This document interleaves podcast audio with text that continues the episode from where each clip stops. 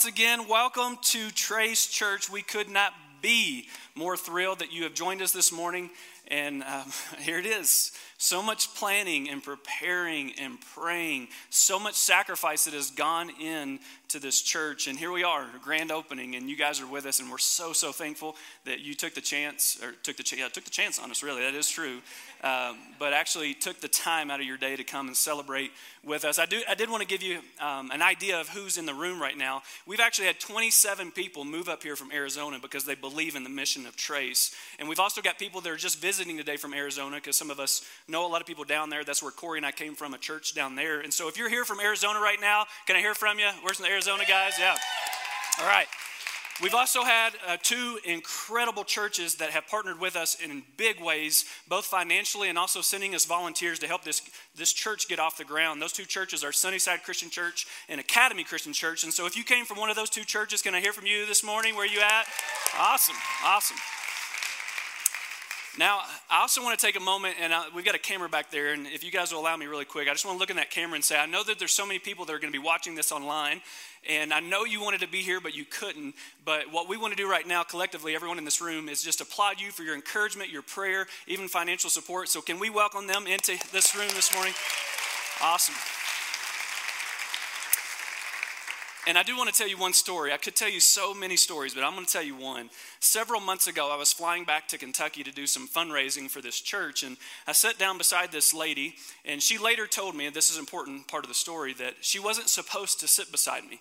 At the last minute, they said, Hey, we need to change your seat. Would you be willing to sit by that guy? And she was like, No, he looks weird. I don't want, no, she didn't say that, but um, so she sat down beside me. We had started a, great conversation about our faith, and I talked to her about Trace and the mission and vision of this church. And uh, she became a financial supporter of ours, and she actually flew out here for the grand opening for Kentucky this weekend. So that was really cool. And then I want to say one more thing, because there's a lot of people in this room right now who love this state and who love Colorado Springs and want to see the hope of Jesus Christ penetrate the heart of everyone in this community. If that's you, can I hear from you this morning? Because that's why we're here. Awesome.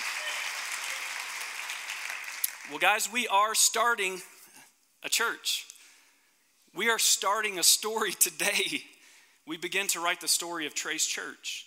And it truly has been our hope from the very beginning that God would write you into this story with us. And if I can extend uh, that analogy a little bit further, let me foreshadow for you a bit, the, a bit the kind of church that we want to become.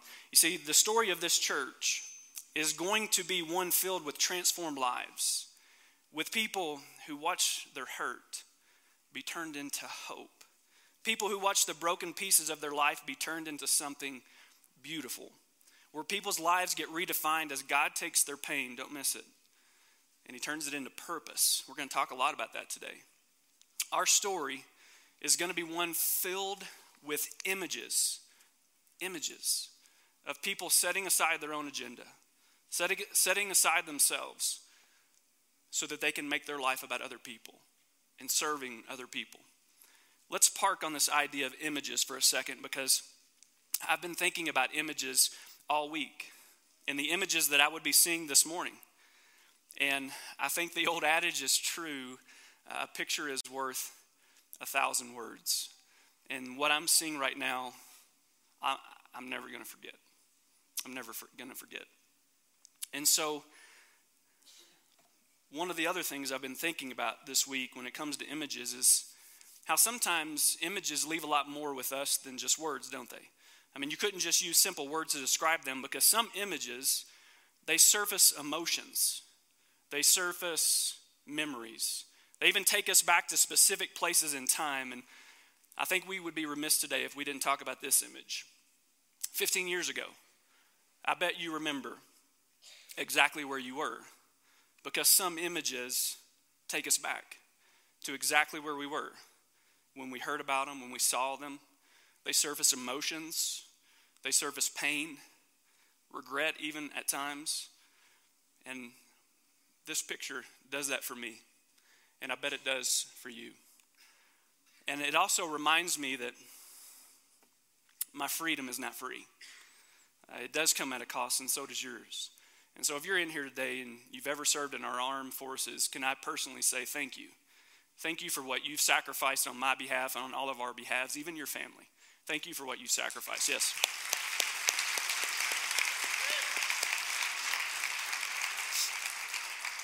Now, I've never been in the armed forces, but when I was younger, I was convinced that I was going to be.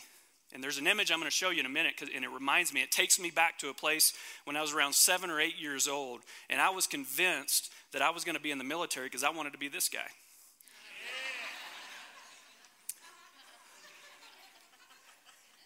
I remember going and buying the Rambo hunting knife. Anybody else? Anybody else? Yeah. And in this Rambo pocket knife, it wasn't a pocket knife, this thing was massive. I'm surprised it was legal.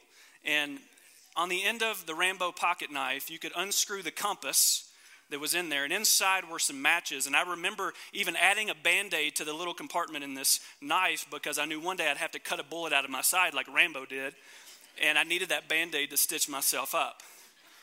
And I also knew, I, also, I remember asking my mom to go buy me an M16 BB gun, which she did.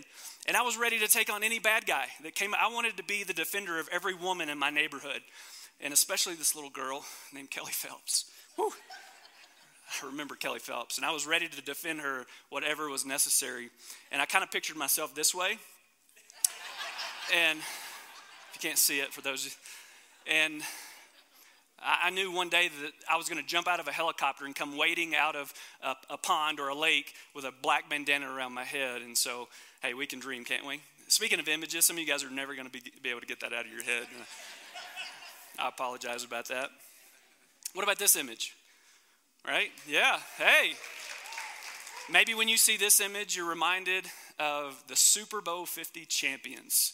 And maybe you're reminded of what you're doing at the time where you were watching the Super Bowl, or maybe what you shouldn't have been doing. Just saying, just saying. Maybe you're reminded of what you want to be doing during the next game. I'm reminded when I see this image that I better become a Broncos fan really quickly around here, because if not, I don't think I'm going to be welcome back in this state. So, images are often more than words, aren't they?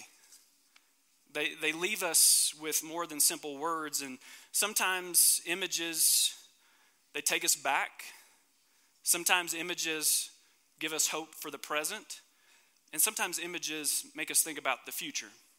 This image does all three for me. When I see this image, and I bet when you see this image, you're reminded that Jesus died on a cross for your sins and my sins, and you should because he did, and I think about that too. But when I see this image, I also think about the future. And the reason why I think about the future is because one day he's coming back. He is. And it reminds me that even though I'm witnessing all this pain and suffering in this world, when I watch the innocence of little children be taken from them, I beg out to I beg God, just let's just call it now. Let's just call it now. And I'm reminded of the hope that we have because when He does come back, all that pain, all the suffering that we see and that we feel, it'll be gone. And all things will be made all things will be made new. But what do we do until then? What do we do until he comes back? Because I don't think God wants us just to sit around and wait, does he? And that reminds me of my next image. I wonder. I wonder what people will think of as we write the story of Trace Church when they see this logo. This is our logo, by the way, if you didn't know it.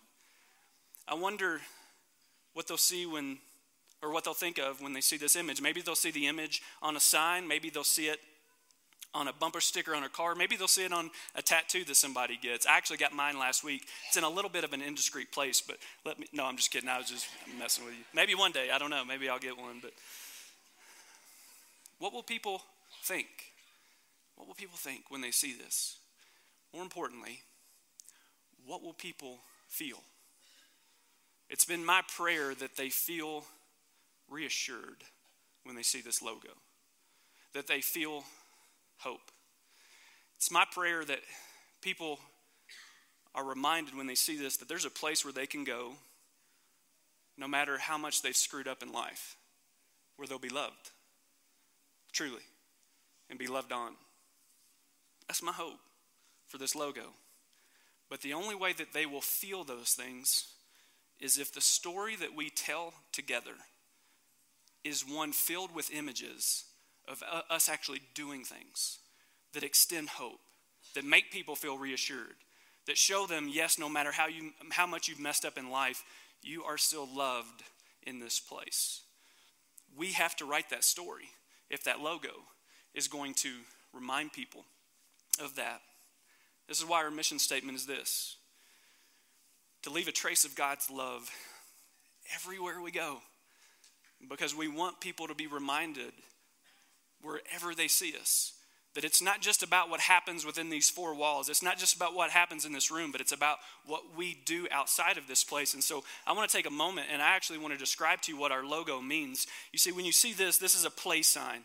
And a play sign is a call to action for us as a church because we don't want to sit on the sidelines. Until Jesus returns, He does not want us to sit on the sidelines. He wants us to get in the game. He wants us to be a church, a people of action. And so that play sign reminds us that we've been called to action. And as we go, these dashes represent the traces of God's love that we hope to leave behind. Because maybe one day, that person that you never thought would darken the doors of this church has something happened to them and they begin to look. And when they begin to look, they quickly start to notice where those traces are. And they can follow those traces into this church, a place where they can be reassured, a place where there's hope, a place where they're going to be loved and loved on, no matter what's happened in their life. Friends, the answer has always been love. It's always been love because love never fails. It doesn't. But in order for us to get this right, we first have to define what love is. What is love? And unfortunately, so often in our culture, love is hijacked by our culture and made to take on new meaning and things that maybe were never meant to be associated with love. And so what I want to do this morning is I want to I want to park in one particular chapter of the Bible. It's in 1 John chapter 4. If you have your Bibles with you, I would encourage you to get them out. You may have an iPad, you may have a phone. You can get those out so you can follow along with us. We're going to go to 1 John chapter 4 and we're going to begin in verse 7. If you don't have your Bibles with you, uh, we're going to have the words up here on the screen so you can follow with us. Here's what John says in verse 7 Dear friends, let us love one another, for love comes from God.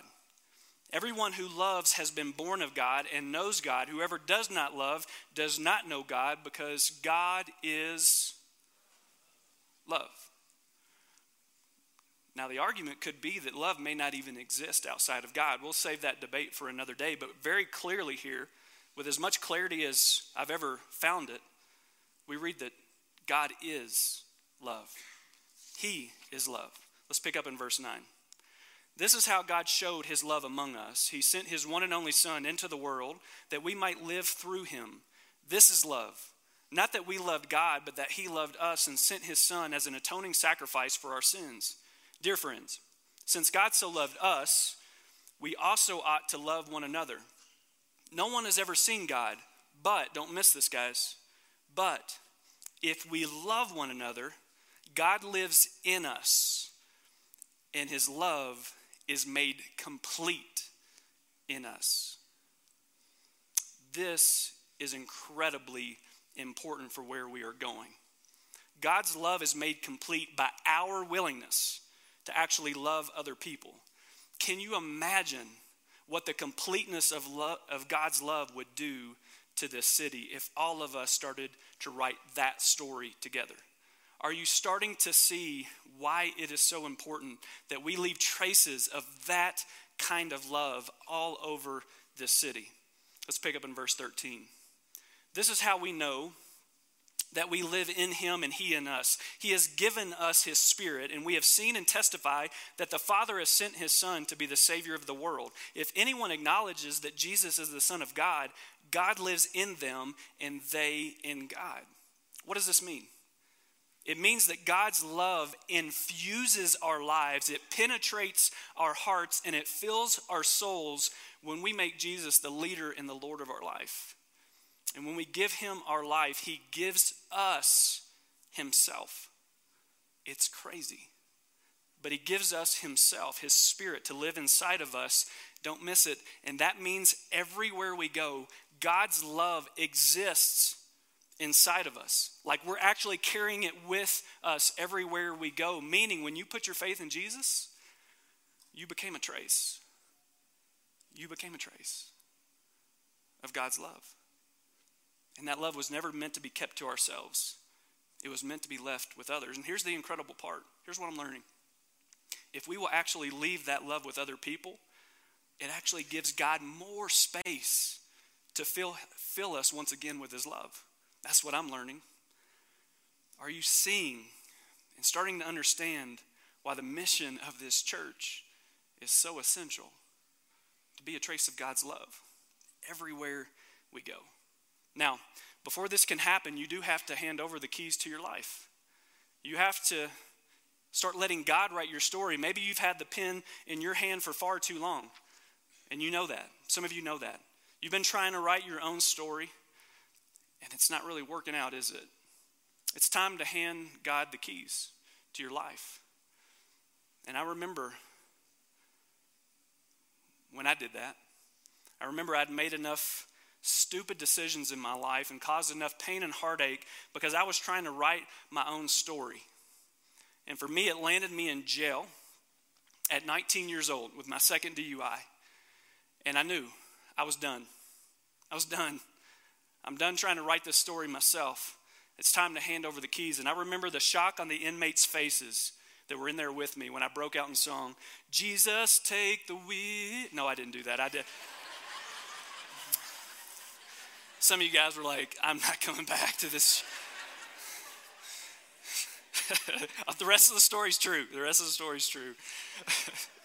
that would have been awesome. It really would have been. No, I didn't do that. Guys, some of you know it's time. You know it's time. It's time to start stop writing that story yourself. It really is. And so here, here's what I want to extend to you today. After this service, we want you to stick around. We've got uh, tons of food and stuff that's coming, bounce houses for your kids. We're going to have a big party, big party. But it pales in comparison to the party that will be literally thrown for you. Literally, the Bible teaches this. If you'll give Jesus your life, that party pales in comparison. So I want you to know, whoever you are, I will make myself available today. I don't care what else is going on. If you want to give Jesus your life today, I want to talk to you about that. Because I know what it feels like to be on this side of the cross, what many would call living in the luxury of sin. And it, it doesn't even come close to comparing what it feels like to be on this side of the cross when you've actually given Jesus your life. So if that's you, please come find me today. Let's pick up in verse 16. And so we know and rely on the love God has for us. God is love. Whoever lives in love lives in God and God in them. This is how we know love. There, here comes this word, these words again. Love is made complete among us so that we will have confidence on the day of judgment. So, how is love made complete? In this world, we are like Christ Jesus. So, if love is made complete in us, if we're like Jesus in this world, then what is Jesus like? I can assure you that every single person in this room right now, no matter if you've grown up in church your whole life or you've this is completely brand new to you. Maybe it's the first time you, you've come to a church. You've heard something inaccurate about Jesus. You have. And sometimes those, you know, whatever that is, bad theology is what we call it, uh, those things can really mess with your perceptions of who our Savior really is. And so, what I want to do in kind of an unconventional way this morning is I want to take an opportunity to talk about the character of Jesus just for a bit. And again, I'm going to do this a little bit unconventionally. And what I want to do is I want to first read you, and this is all going to make sense, so stay with me. I want to, I want to read you 1 Corinthians chapter 13.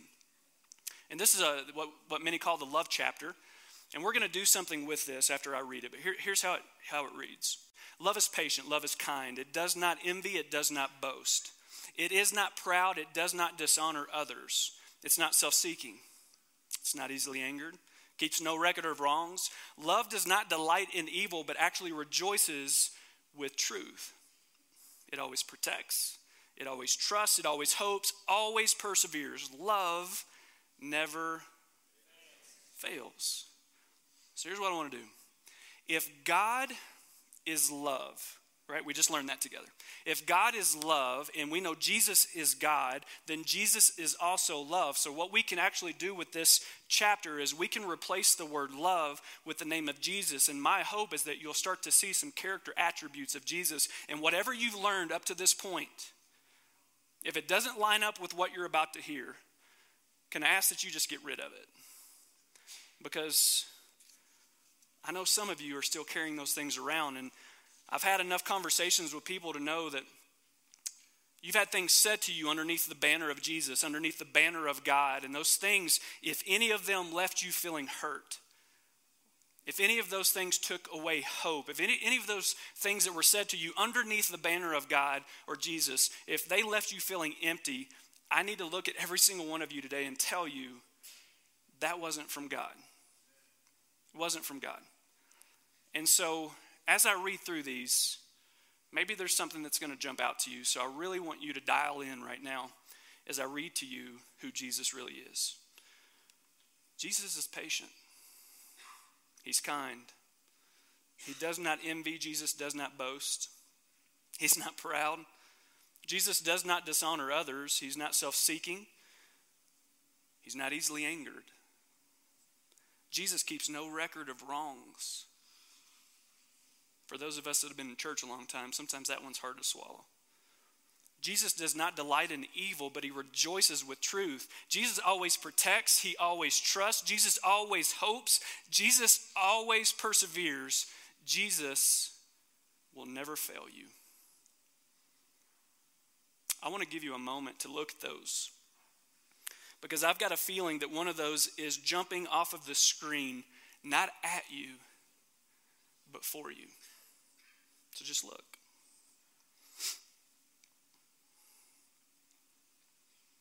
And friends, if God's love is made complete, if we're like Jesus, no matter what we've heard in the past, maybe it's time that we start over.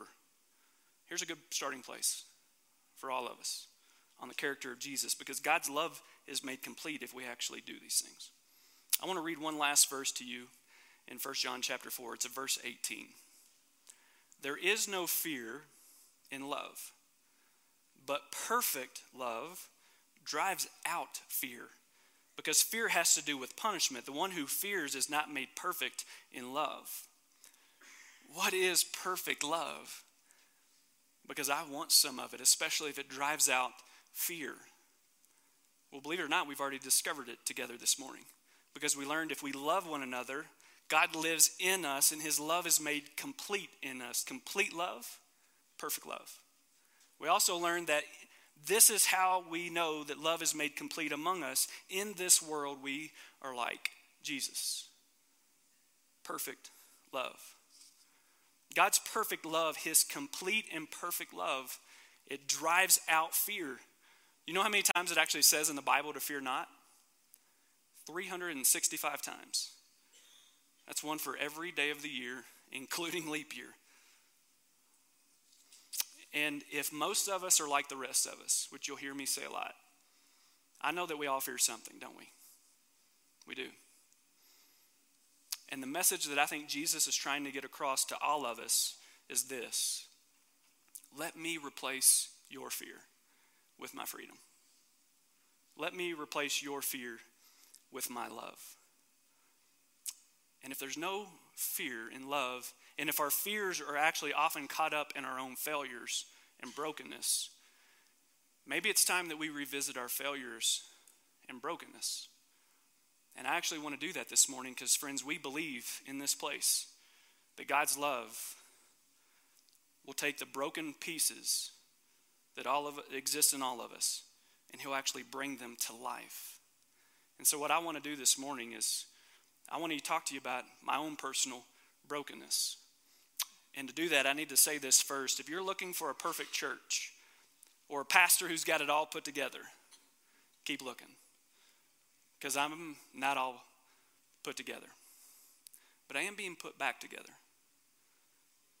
And our invitation to you is that we want you to come and be put back together with us. So here's what I bring to the table I bring two DUIs, possession of marijuana, drug paraphernalia, concealed deadly weapon, attempt to elude an officer, possession of alcohol as a minor, trespassing, open container as a minor. And I'm just warming up. It's important that you know this. I'm not proud of those things. During that season of my life, I hurt a lot of people. I'm not proud of them. And we should never be proud or celebrate the brokenness in our life. We should never celebrate the sin in our life. But we can, don't miss this. We can celebrate how God wants to redeem it and how God will redeem it. I've been celebrating that in my life for a long time. Our team is learning, our whole team, those guys you met up here earlier, they're learning, and we're all learning that God can take the broken pieces of our life and do something beautiful. That's the story that we're going to write at Trace Church. And so let me give you a, a short list of some of the things that our team, those guys you saw earlier, some of the things they bring to the table. Depression, child abuse,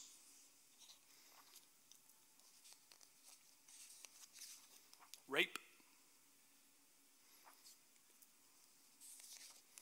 abortion,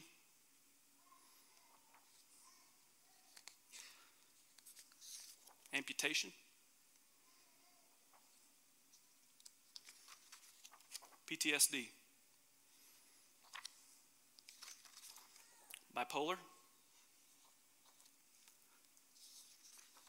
drug and alcohol abuse.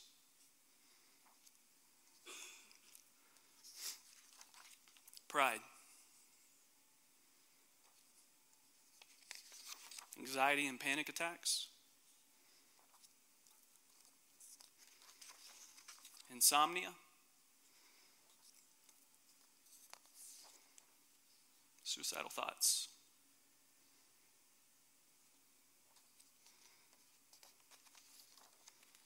atheism.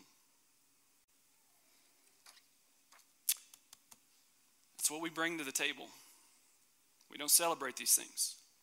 We're watching how God can take the broken pieces of our life and do something beautiful. Here's our invitation to you this morning. We want you to bring your list up here too. If you're willing to write your story into the story with us, we want, we want you to bring your list up here too. And I know that some of you walked in here this morning and maybe you said, What am I doing here? What am I doing here? I don't belong here. My hope is that you're learning that most of us are like the rest of us. You belong here just as much as I do, just as much as anybody on our team does. And so my hope is that you'll bring this up here. But I know why you have those kind of questions because here's, here's what I've learned. We have a very smart enemy and our enemy wants to say, these things define you. These things are what should keep you out of church. These things are what should keep you from ever telling somebody what's really going on in your life because if you did, they wouldn't love you anymore. What the enemy is trying to say. You're defined by these things. And Jesus said, Whoa, whoa, whoa, whoa, whoa. You're not defined by these things. I died on a cross so that you wouldn't have to be defined by these things. Jesus says, You give me these things, I will shoulder them. I already died for them. But here's where I don't want to get super spiritual on you because what sometimes churches say is, Jesus will just take it all away and it's, it's gone completely. We know that's not true. The consequences of our actions, the pain that was experienced in these things, yes, these, Jesus died for them, but they still surface at times, don't they? But here's the most beautiful promise. In all of Scripture, Jesus says, I'm actually going to give them back to you. And the reason I'm going to give them back to you is because I'm going to show you how your pain can become purpose. I'm going to show you how the broken things in your life can be turned into something beautiful. And the reason I can say that with so much conviction is because I've lived it. And I'm watching all these guys that are doing ministry with me that you get to meet earlier. I'm watching them live through it. And I don't ever want to diminish that these things are still painful in your life. I know that. But don't ever miss this promise. It's in Paul's letter to the Romans, and he says, And we know that God causes everything to work together for good for those who love God and are called according to his purpose for them. My paraphrase God can use all your crap. He can. Some church people in here are like, can he say that? he can. And the reason I can say that with so much conviction is because I'm living it. So, our invitation to you is bring your list. We don't want you to come in here and act like you're somebody that you're not, that you know that God can't bless the person that you pretend to be. He can't bless the person you pretend to be. So go ahead and bring whatever reality exists in your life, all the, na- the, the nastiness, the brokenness, the messiness, maybe some of the things that have kept you out of other churches because you were afraid of how you were going to be received. We say bring them to the table so that we can write this into the story of our church with us. Not because we're going to celebrate these things, but because we're going to watch the broken pieces of our life be made new. So that's our invitation to you this morning. Bring your list. And what I'm going to actually do, and this may be weird for some of you, and that's okay. I'm going to put this table, this black table, so look at it. I'm going to put this black table out in the lobby after the service. We'll put some blank pieces of paper, and if you want to write out some of the stuff that you bring to the table, and you can turn it over so nobody else reads them, that's fine. We'll make sure nobody's out there reading them. And just turn them over and bring your list because God just doesn't want the best parts of you. He wants all of you. Right here. And He'll use all of you. So, what happens when we do this? When we do this, not only do we leave traces of God's love all over this city, we leave unique traces of God's love all over this city. Because God's going to take your specific brokenness, the things that have let you, left you hurt, and he's going to show you how you can extend hope. What is going to happen when this city is filled with unique traces of God's love? Hope. Can you see it? Can you see it? Because I can. Here's what I'm going to do I'm going to invite Robin and the worship team to come up here and I'm going to have Robin lead us in one of my favorite songs. And in the songs, it talks about how God takes the brokenness, the broken pieces that all that exist in all of us, how He brings them to life. And so, as you listen to this song, I want you to be reminded that one day He's coming back, and all will be made new. But until then, Let's get beyond this fact that we don't think we have it all together because none of us have it all together. Most of us are like the rest of us. So let's take our brokenness, all of it, write it into the story of Trace, and watch God do something beautiful. Let me pray for us. Father, here we are. Father, all the planning, preparing, sometimes panicking that's gone into this church. I'm so thankful. And Lord, I pray that those that came in here today, I know there are some people didn't even want to be here. Maybe they were invited by a friend, a family member, a neighbor, and they did not want to be here. They were dismissing that they could have ever added any value to a church, that they could have ever added value to your kingdom. God, I pray that all of that has been dismissed this morning. No matter what has happened in their life, that you and your promise is that you'll take it if we trust you, if we trust you, and you'll do something incredible with it. God, we know that means that our pain doesn't go away. We know that means our suffering doesn't always go away. And that's where I want this church to carry one another's burdens. And I know we can't do that until we're transparent, until we actually put it on the table and say, This is reality for my life. And then all of us come together recognize that none of us have it figured out, none of us are perfect, and we help carry one another's burdens. Father, would you write a story through Trace Church that all of us look back on and just say, wow. It's your church, God. The pen's yours. Thank you for allowing us to be a part of it. We pray this in Christ's name.